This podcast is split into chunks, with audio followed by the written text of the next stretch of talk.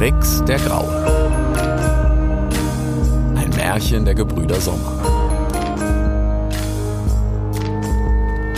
Erstes Buch. Das Monster in den Donnerbergen. Kapitel 5. Zaras Lächeln. Rix schnaufte erleichtert, als er das Auge von Saul unverändert in seinem Versteck vorfand. Kip schnaufte auch, allerdings aus einem anderen Grund. Während Rix in seinem noch jungen Leben auch immer wieder nachtaktiv gewesen war, tatsächlich liebte er ja die Ruhe des im Mondlicht schlummernden Waldes, stand Kip immer noch vor den ersten direkten Sonnenstrahlen auf und tobte sich aus, bis die Sonne wieder schlafen ging. Dann tat er es ihr gleich. An besonders heißen Tagen schlief er schon mal, wenn die Sonne am höchsten stand, in einem seiner Sommerkobel, aber an diesem Tag hatte er seit dem Kampf mit den Ratten am Morgen keine Pause gehabt, und seit die Sonne untergegangen war, war er wieder und wieder eingenickt, so dass Rix ihn zunächst hatte tragen wollen, wogegen sich Kipp vehement gewehrt hatte, wodurch er schnell nur noch müder geworden war. Allerdings war seine Neugier der seines neuen graubepelzten Freundes mindestens ebenbürtig, und nun wollte er doch auch diesen unsichtbaren Stein, dieses magische Auge von Sol, zumindest einmal beschnuppern, bevor er endgültig einschlief. Nach langem Hin und Her hatten sich die beiden auf einen Kompromiss geeinigt. Da Kips Fuchsfellallergie sich offenbar auf das Fell der Rotfüchse begrenzte und er in der gesamten Zeit mit Rix weder tränende Augen gehabt hatte, noch einmal hatte niesen müssen, kletterte er schließlich auf Ricks Schultern und wies ihm von dort aus den Weg, da er sich hier im Wald offensichtlich viel besser auskannte als der Fuchs. Wenn ich so drüber nachdenke, ist es auch eigentlich nur fair. Du hast mich hier hingeschleppt, dann kannst du mich auch ruhig wieder zurückschleppen. erklärte Kipp, als er dem Fuchs im Nacken saß. Er wäre danach fast umgehend eingenickt, doch dann hörte Rix ihn irgendwann schnuppern und spürte, wie das Eichhörnchen ihm mit seinen Krallen durch das Fell strich. Dann rief es Ey, halt mal kurz still! Rix war leicht irritiert und doch tat er, wie Kipp ihn hieß. Das Eichhörnchen strich dem Fuchs noch einmal durch das Fell und schon rief es: Ha! Hab ich dich! Boah, was ein dickes Ding, ey! Kipp zupfte etwas aus Ricks Fell und hatte es sogleich geknackt, geknabbert und verputzt. Was war denn das? Ne Zecke. Die saß da wohl schon eine ganze Weile gähnte und schmatzte das Eichhörnchen und schien sogleich einzuschlafen. Jedenfalls reagierte es kaum auf Rix, der nun wieder weiterlief und sich lang und breit bei Kipp bedankte, hatte ihn die Zecke doch nun schon seit Tagen genervt, während Kipp nur noch gelegentlich leise brummte. So trabten sie zurück zum Bach und schließlich schnauften beide. Rix aus Erleichterung und Kipp vor Erschöpfung und Müdigkeit, als sie das Auge von Sol wiederfanden. Und in dem Eisstein da soll jetzt Sols Zorn stecken? fragte Kipp und gähnte. Ja, aber ich glaube, er lässt sich nur wecken, wenn Sol selbst dabei zuschaut, sagte Rix und schnappte sich den im Mondlicht glitzernden Stein. Ach ja, dann zeig's mir morgen. Ich bin jetzt sowieso zu müde. Zum Glück habe ich hier einen riesigen Kobel, nur einen Haufen Bäume von hier. Ah, schade, dass du nicht klettern kannst, sonst hätte ich ihn dir gerne gezeigt sagte Kipp und war im Begriff zu gehen, als Rick sagte, Na, und wie ich klettern kann, jetzt pass mal auf! Und im Nu war er den nächstgelegenen Baum hinaufgeklettert. Na, du bist wahrlich der merkwürdigste Fuchs, staunte Kipp und hopste unter die junge Esche, in deren Krone Rix nun stand, der mir je begegnet ist. Der hopste drei Bäume weiter. Komm mit, du sollst heute Nacht mein Gast sein. Und noch drei Bäume. Mein Kobel gleich da vorne ist der größte, den ich je gebaut hab sagte er stolz und sprang noch drei Bäume weiter. Dann sagte er zu Rix, der mittlerweile wieder am Boden war und Kipp eingeholt hatte. Aber vergiss deinen Stein nicht wieder.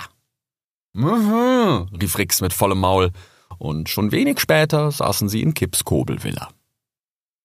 Rix war zwar ein guter Kletterer, weit besser als seine roten Verwandten, aber dieser Baum war schwierig gewesen. Es war eine Platane, die gerade ihre Rinde abwarf, weswegen Rix immer wieder den Halt verloren hatte.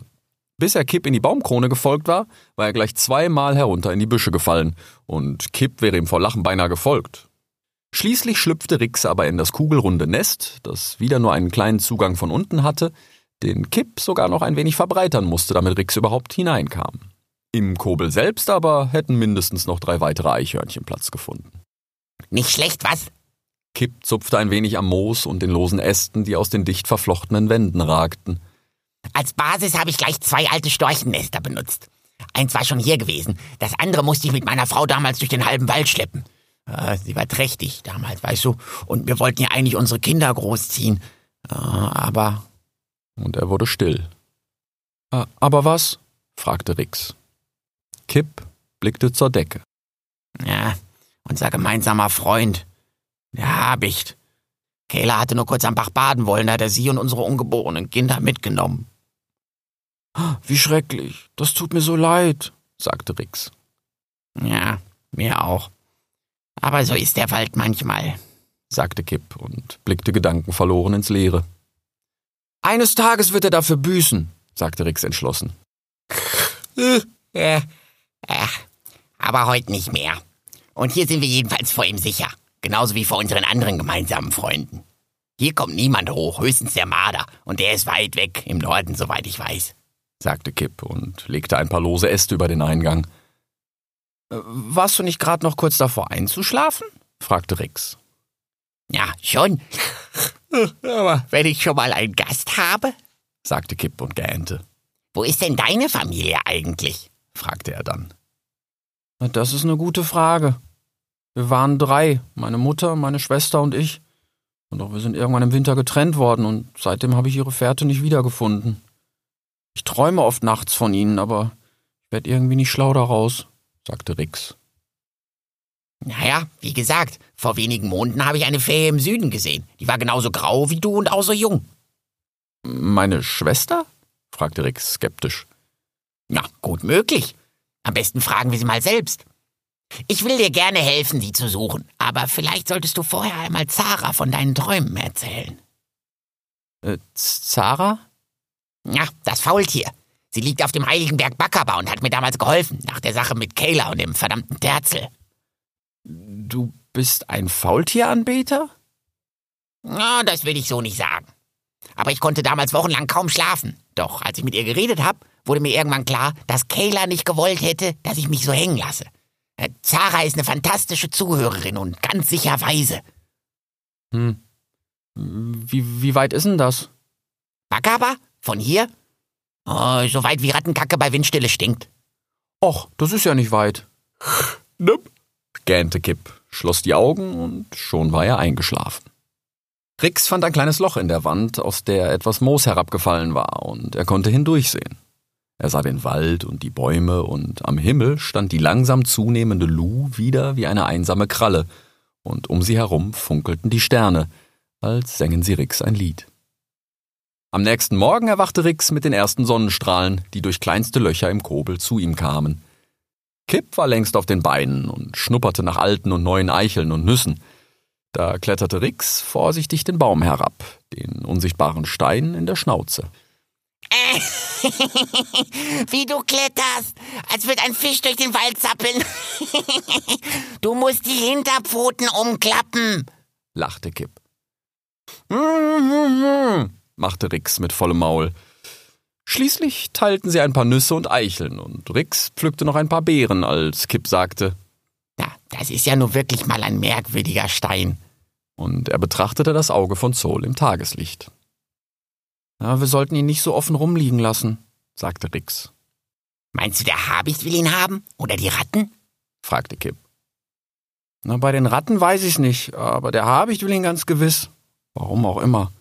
Aber er hat meinen Freund deswegen getötet. Und es gibt ja noch den anderen Grund, ihn besser zu bedecken. Hast du ein paar trockene Äste? Am besten so dünn wie Stroh? fragte Rix. Kleinen Moment, sagte Kipp, und erst jetzt sah Rix, wie gut Kipp wirklich klettern konnte. Im Nu war er in einer Baumkrone, sprang von einem langen Ast auf den nächsten Baum und sogleich noch einen Baum weiter. Rix staunte. Da warf Kipp ein kleines verlassenes Spatzennest herab. Reicht das? rief er. Sollte, antwortete Rix und trug das Nest ans Ufer des Baches. So, jetzt pass mal auf, sagte er und legte den unsichtbaren Stein in das Nest, mitten in die pralle Sommermorgensonne. Ich seh nix, sagte Kipp, der schon wieder neben Rix stand und neugierig schnupperte. Na, warte mal einen Moment, sagte Rix, lief mehrfach um das Nest, betrachtete es genau und blickte immer wieder hoch zur Sonne. Hm, vielleicht, er veränderte den Winkel des Steines und setzte sich daneben. Der Bach plätscherte und irgendwo sang eine Lerche. Da fing es plötzlich an zu knistern und Rauch stieg aus dem Schwalbennest auf. Ach du Rattenkacke, rief Kipp. Siehste, was habe ich gesagt? rief Rix, schnappte den Stein und stieß das glimmende Nest in den Bach. Oh, du hast recht gehabt. Souls Zorn wohnt in diesem Stein. Ich will nie wieder an deinen Worten zweifeln, aber was machen wir denn jetzt? fragte Kipp. Ich habe Uatu versprochen, ihn so gut zu verstecken, dass kein Tier ihn jemals finden wird. Aber ich habe keine Ahnung, wie ich das anstellen soll. Da sprang Kipp auf. Uatu? Ja, kack mir ein Kanickel in den Kubel. Was? Dein Freund ist Uatu? Das wird ja immer doller hier. Äh, du kennst Uatu? Ob ich ihn kenne? Na, rate mal, wer mir das Zählen beigebracht hat und vor allem wie. Ich habe bestimmt einen Haufen Verstecke, von dem ich mich nichts mehr traue zu futtern, weil das alles jetzt Spielsteine zum Haufen legen sind.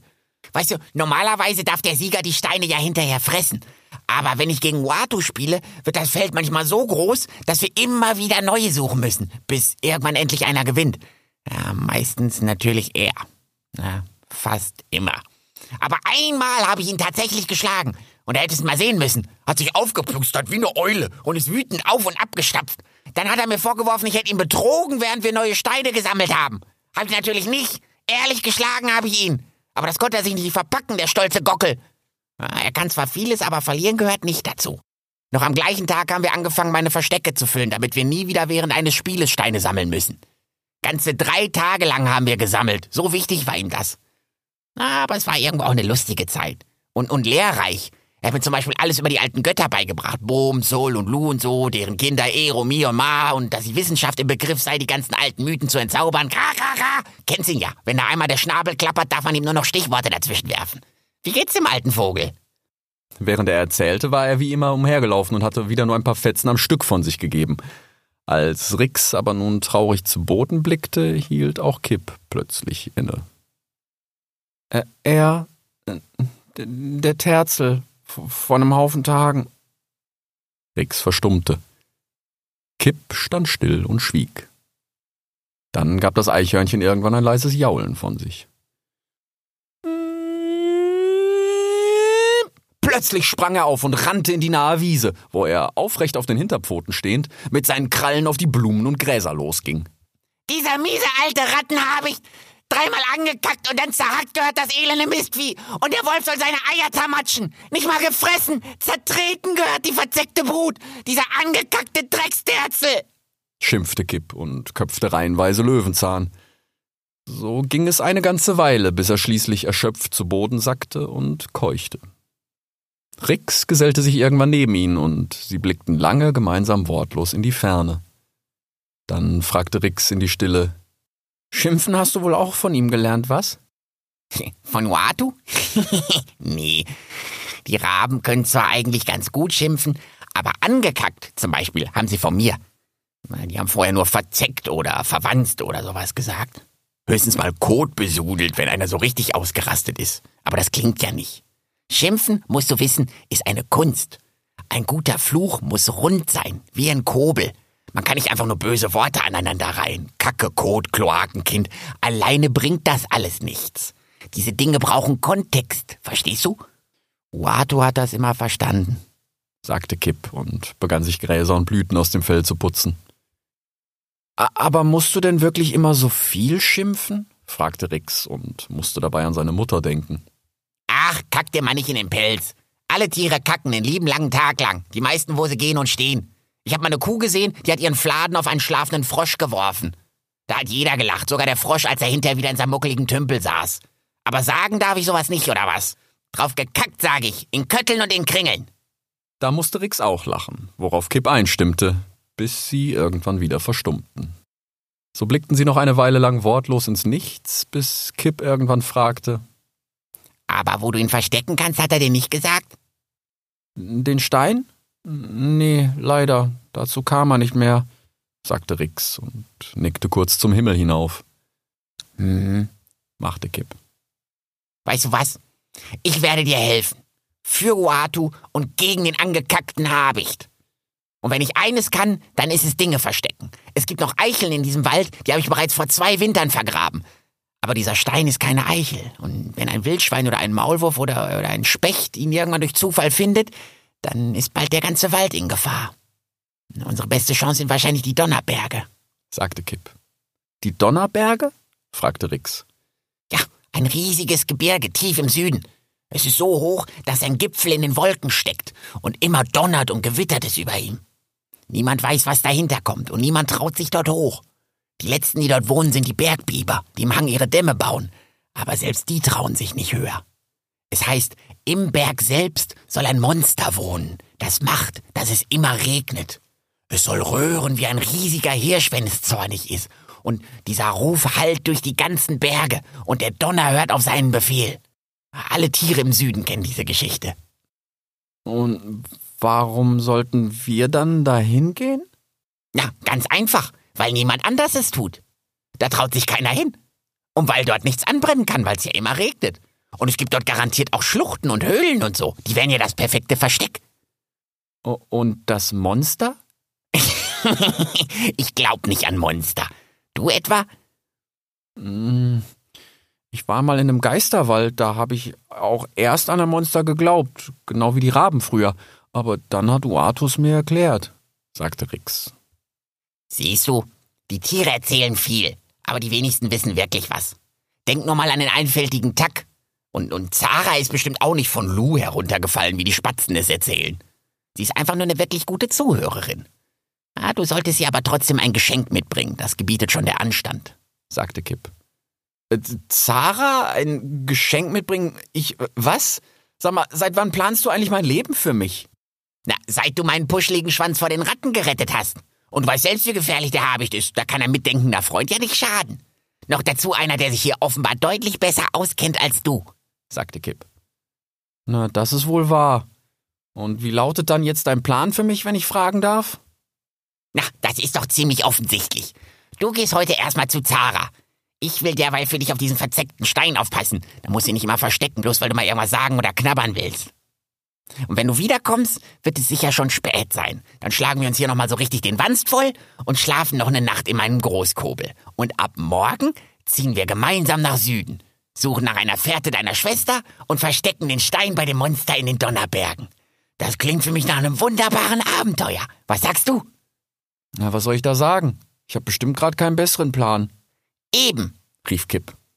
Schließlich brachte Rix den Stein zurück in den Kobel, wo sie ihn in nasse Blätter wickelten und Kipp ihn bewachen wollte. Dann beschrieb er Rix den Weg nach Bakaba, woraufhin dieser sogleich aufbrach.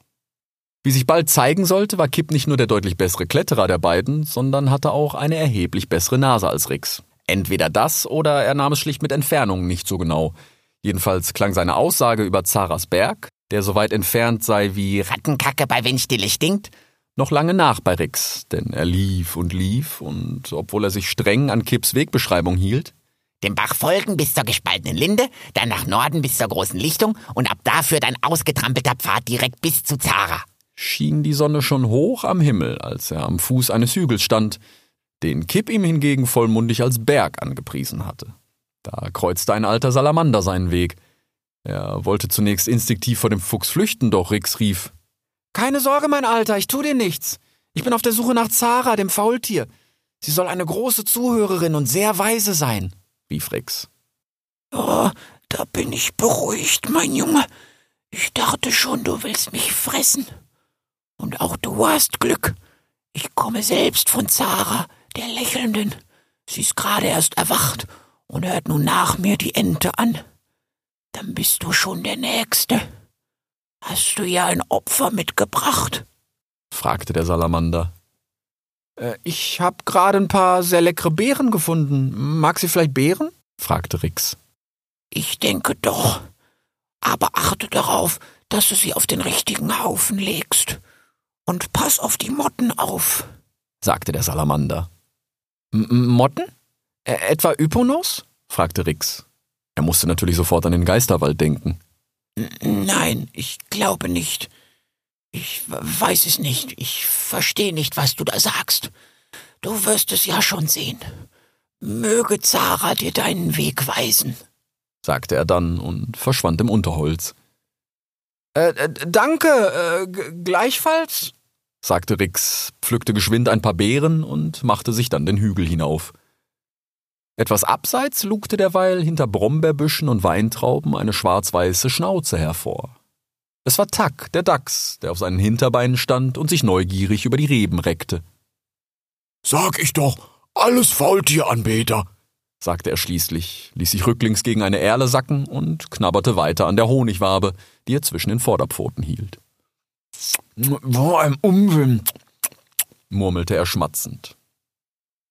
Rix folgte derweil weiter dem ausgetrampelten Pfad. Schließlich oben angekommen, bot sich ihm ein geradezu unwirkliches Panorama. Strahlend blauer Himmel in alle Richtungen, so etwas hatte er noch nie gesehen.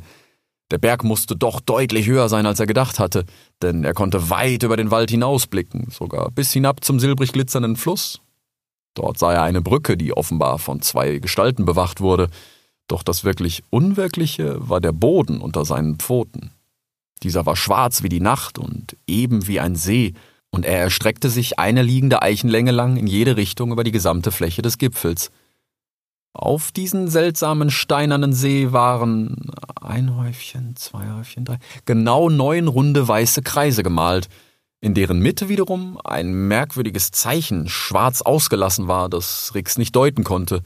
Es sah aus wie der Krallenabdruck eines riesigen Huhns. Als er genauer hinsah, bemerkte er allerdings, dass die schwarze Kruste des Gipfels an vielen Stellen aufbrach und einige junge Büsche und Gräser bereits wild wucherten.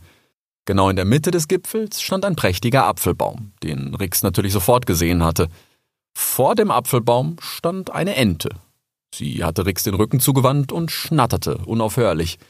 Vor ihr wiederum lagen zwei große Haufen, einer aus frischen Blättern, Beeren und Blüten und Früchten, der sich höher auftürmte als Ricks Schultern, und ein wenig weiter rechts lag ein Haufen aus süßlich stinkendem Dung, von dem die Motten aufstiegen. Offenbar hatten sie ihre Larven darin gelegt. Also wahrscheinlich keine Yponus, dachte Rix, fast ein wenig enttäuscht. Hoch über den beiden Haufen hing Zara, das Faultier, kopfüber mit ihren langen Armen an einem dicken Ast. Ihre Augen waren geschlossen, als würde sie schlafen, doch ihre Lippen schienen milde zu lächeln. Ihr Fell schimmerte grünlich, Offenbar hatten sich im Laufe der Zeit darin Algen gebildet und die Motten gingen ein und aus und fraßen die Algen. Rix war mittlerweile so nah, dass er langsam verstehen konnte, was die Ente zu gackern hatte. Er musterte sie. Sie hatte eine merkwürdige graue Haube aus Pflaumen um den Kopf, was Rix noch nie gesehen hatte. Der Rest sah dann allerdings doch eher aus wie eine ganz gewöhnliche Ente. Verstehst du, was ich meine? Ich gönn dir das ja alles. So Fans und Follower und so. Aber du hängst hier nur rum und machst nix und kannst auch nix. Ich hingegen, Sir Edward von Endington, blicke nicht nur auf eine lange Linie stolzer Vorfahren zurück, sondern ich kann laufen, fliegen und schwimmen. Wer hat das im Wald zu bieten? Hm? Außerdem bin ich der erste grundbesitzende Erpel überhaupt. Du musst wissen, Falls du es nicht schon weißt, eigentlich ist der Grundbesitz unter Wasservögeln ein Privileg der Schwäne, das ich mir allerdings hart erarbeitet habe. Das macht mich doch offensichtlich zum Besondersten der Besondersten. Wer will das bestreiten? Zara schwieg, kaute auf einem Blatt und lächelte. Siehst du? Niemand, weil niemand es bestreiten kann. Mich sollten die Tiere anbeten, weil ich so besonders bin und weil ich so viel kann. Aber nein, trotz meiner überragenden Fähigkeiten und meines Grundbesitzes muss ich immer noch selbst nach Nahrung tauchen und den holden Enten hinterherfliegen. Das kann doch nicht gerecht sein. Und so beschwerte sich Sir Edward quakend in einem fort, als Rix bemerkte, dass drei kleine Mäuse sich sorglos an dem Haufen mit den Opfergaben bedienten. Mittlerweile hatte auch Zara die Augen wieder geöffnet und sah das Gleiche, was Rix sah, doch sie blickte gleichmütig auf die kleinen Mundräuber herab und führte sich selbst langsam und gemächlich ein frisch gepflücktes Blatt zum Mund, dann schloss sie wieder die Augen und kaute bedächtig. Erstaunlich, dachte Rix. Die Mäuse, die Motten, hier leben offenbar ganze Völker von diesem Opferkult, und Zara hängt da nur und lächelt milde. Sie muss wirklich sehr weise sein. Oder einfach nur richtig viel Glück gehabt haben. Inzwischen hatte sich Sir Edwards Ton besänftigt und er quakte näselnd. Du meinst also, gerade weil ich so besonders bin, stellt mich der Wald immer wieder auf die Probe und fordert mich, damit meine Besonderheit gefördert und geschult wird, um noch besser und noch besonderer zu werden? Das klingt natürlich sehr vernünftig. Darüber werde ich nachdenken müssen. Ich danke dir. Es war wie immer ein unglaublich bereicherndes Gespräch. Möglichst du noch viele, viele Winter sehen, o weise Zara. Quakte er, drehte sich um und watschelte Rix entgegen. Du bist dran. Genieß es. Sie ist heute mal wieder in Bestform. Möge Zara dir deinen Weg weisen. Quack, quack, quack. quakte er und flog fort. Äh, möge Zara auch dir? setzte Rix an, doch da die Ente längst weit weg am Himmel war und ihm der erwiderte Wunsch auch etwas sinnlos erschienen wäre, sparte er sich den Rest. Hi, sagte er schließlich, als er allein vor dem Faultier stand. Dann legte er die Beeren, die er mitgebracht hatte, auf den Haufen mit den Blättern und Früchten. Ich, äh, ich bin Rix, der Graue. Ich, äh, ich, ich such meine Schwester. Also ich, ich träume immer wieder von ihr, aber ich habe keine Ahnung, was passiert ist. Ich kann mich nur erinnern, wie sie mit mir und meiner Mutter im Winter. Und so begann Rix zu erzählen. Unterdessen lächelte Zara unverändert milde und pflückte ab und an ein frisches Blatt oder knabberte Algen aus ihrem Fell. Dabei geschah etwas Merkwürdiges. Später konnte sich Rix nicht erklären, ob es das hypnotische, milde Lächeln Zaras gewesen war oder die muffig süßlichen Dämpfe, die von Zaras Dung aufstiegen, oder die schlichte Tatsache, dass er einfach mal reden konnte, ohne die Kommentare oder Einwände eines anderen Tieres. Aber schließlich verschwammen die Grenzen zwischen dem, was er erzählte und woran er sich erinnerte, und dem, was er leibhaftig vor sich sah. Da war es auf einmal Nacht und der gesamte Wald war mit Schnee bedeckt. Vor ihm lag eine weiße Anhöhe, Zaras Hügel nicht unähnlich, und von oben rief seine Mutter herab. Raya! Rix! Kommt, gleich dahin ist unser Bau! Lu stand voll und rund am winterlichen Himmel, und der Schnee schimmerte in ihrem kalten Schein, als Rix plötzlich eine zweite, viel kleinere Lu direkt vor sich im Wald auftauchen sah. Und noch eine, und noch eine. Sie näherten sich ihm aus allen Richtungen und blendeten ihn, und er rief!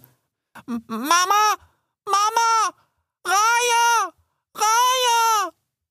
Und das Licht wurde immer heller und heller, und schließlich sah er wieder Zaras Gesicht, das ihn unverändert milde anlächelte und gemächlich ein Blatt zerkaute.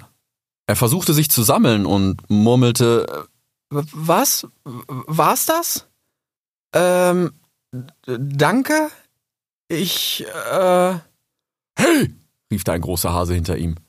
Jetzt ist aber mal bald der Nächste dran. Du redest ja gleich den ganzen Tag und Zara ist für alle da, meckerte er, und Rix war wieder vollends in der Gegenwart. Er sah, dass die Sonne bereits tief am Himmel stand und sagte, äh, was? Oh, das tut mir leid. Ich, ich bin das erste Mal hier. Das ist alles noch so neu für mich. Alles gut.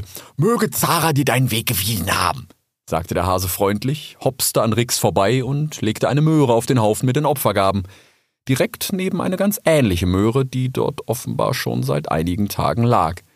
Dann wandte er sich an das Faultier und sagte O weise Zara, mir ist ständig, als hopste ich im Kreis.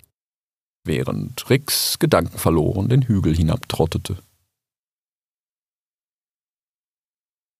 Hoch über ihnen flogen Perihel der Pelikan und Asimut die Maus und vermaßen weiterhin gewissenhaft das Land. Sag mal, Peri, das da unten ist Bakaba, ne? Der, der heilige Berg. Äh, wer ist nochmal Hunapka gerade? Zara, ne? Das Faultier. Und, und wer war nochmal vor ihr? Archimedes oder Archidemis? Eine von den Eulen auf jeden Fall, oder? Archimedes ist unser Chef. Archimedes ist die Hitze. Ja, das weiß ich auch, aber waren die nicht beide schon mal Hunapka? Oh, weiß ich nicht, Asi. Oh, wir haben echt mal keinen Plan von Religion, Perry. Das ist so bitter, ey. Ich weiß, Avi.